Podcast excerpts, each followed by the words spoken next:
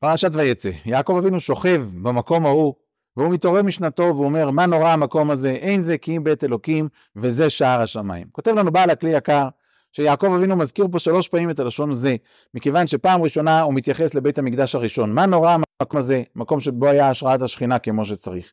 בית המקדש השני, אין זה כי אם בית אלוקים. זאת אומרת, זה משהו כזה אין זה כי אם בית אלוקים כידוע בדברי חז"ל, שבבית המקדש השני היו חסרים חמישה דברים. אבל וזה שער השמיים. הדבר שאליו אנחנו מצפים להגיע, שאליו יעקב אבינו רוצה להגיע, זה שער השמיים, זה בית המקדש השלישי, שאליו אנחנו מייחלים.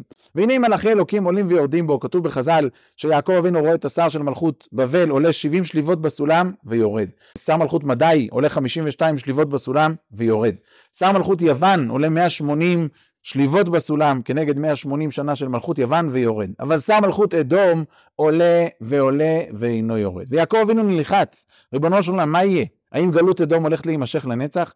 אומר לו הקדוש ברוך הוא, אם תשים בין כוכבים קיניך, כתוב בפסוק בהפטרת שבוע הבא, שם הורידך נאום השם. הקדוש ברוך הוא אומר ליעקב אבינו, בסופו של יום, אני זה שיוריד את שר מלכות אדום. אבל מה אנחנו יכולים לעשות כדי שתיגמר לה הגלות של מלכות אדום? כותב לנו רבינו בחיי, בפרשת השבוע שלנו.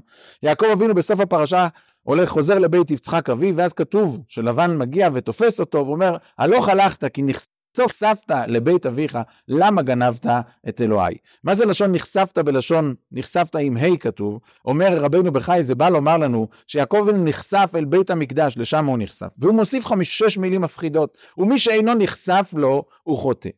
לדוגמה, האדמו"ר יושב בראש האירוע, ואלפי אנשים מסביבו. לא יצויר שיבוא מישהו, והוא יעז לשבת אי שם בראש השולחן, בסמיכות למקום האדמו"ר, אחד כזה שלא מתאים לשם, הוא יצא משם מהר מאוד בשן ועין, ולפעמים אפילו יותר.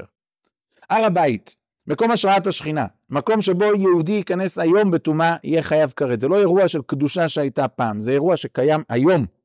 ומסתובבים במקום הזה ערילים, משוקצים ומטונפים. אז הבה ונכניס לנו ללבבות לפחות את אותו כאב שיש לנו על כבודו של בשר ודם אם הוא חולל. לפחות את אותו כאב יהיה לנו כבודו של מלך מלכי המלכים הקדוש ברוך הוא, ש-1955 שנה עדיין לא חזר הביתה. אז בימים של בקשות ותפילות, אבל לא נשכח את הבקשה המרכזית שעם ישראל צריך לבקש, כי ככה חז"ל הקדושים אומרים לנו, אחר ישובו בני ישראל, וביקשו את מה? וביקשו את השם אלוקיהם, את דוד מלכם, ופחדו אל השם ואל טובו באחרית הימים, זה בית המקדש. מלכות שמיים, מלכות בית דוד ובניין בית המקדש, כי כשיהיה מצב שנחשפת, כאשר נחשוף, אז לא נהיה במצב של חוטאים, אלא נחשוף, נבקש מהקדוש ברוך הוא שישיב את שכינתו לציון. מה נורא המקום הזה? וזה שער השמיים. שבת שלום ובשורות טובות.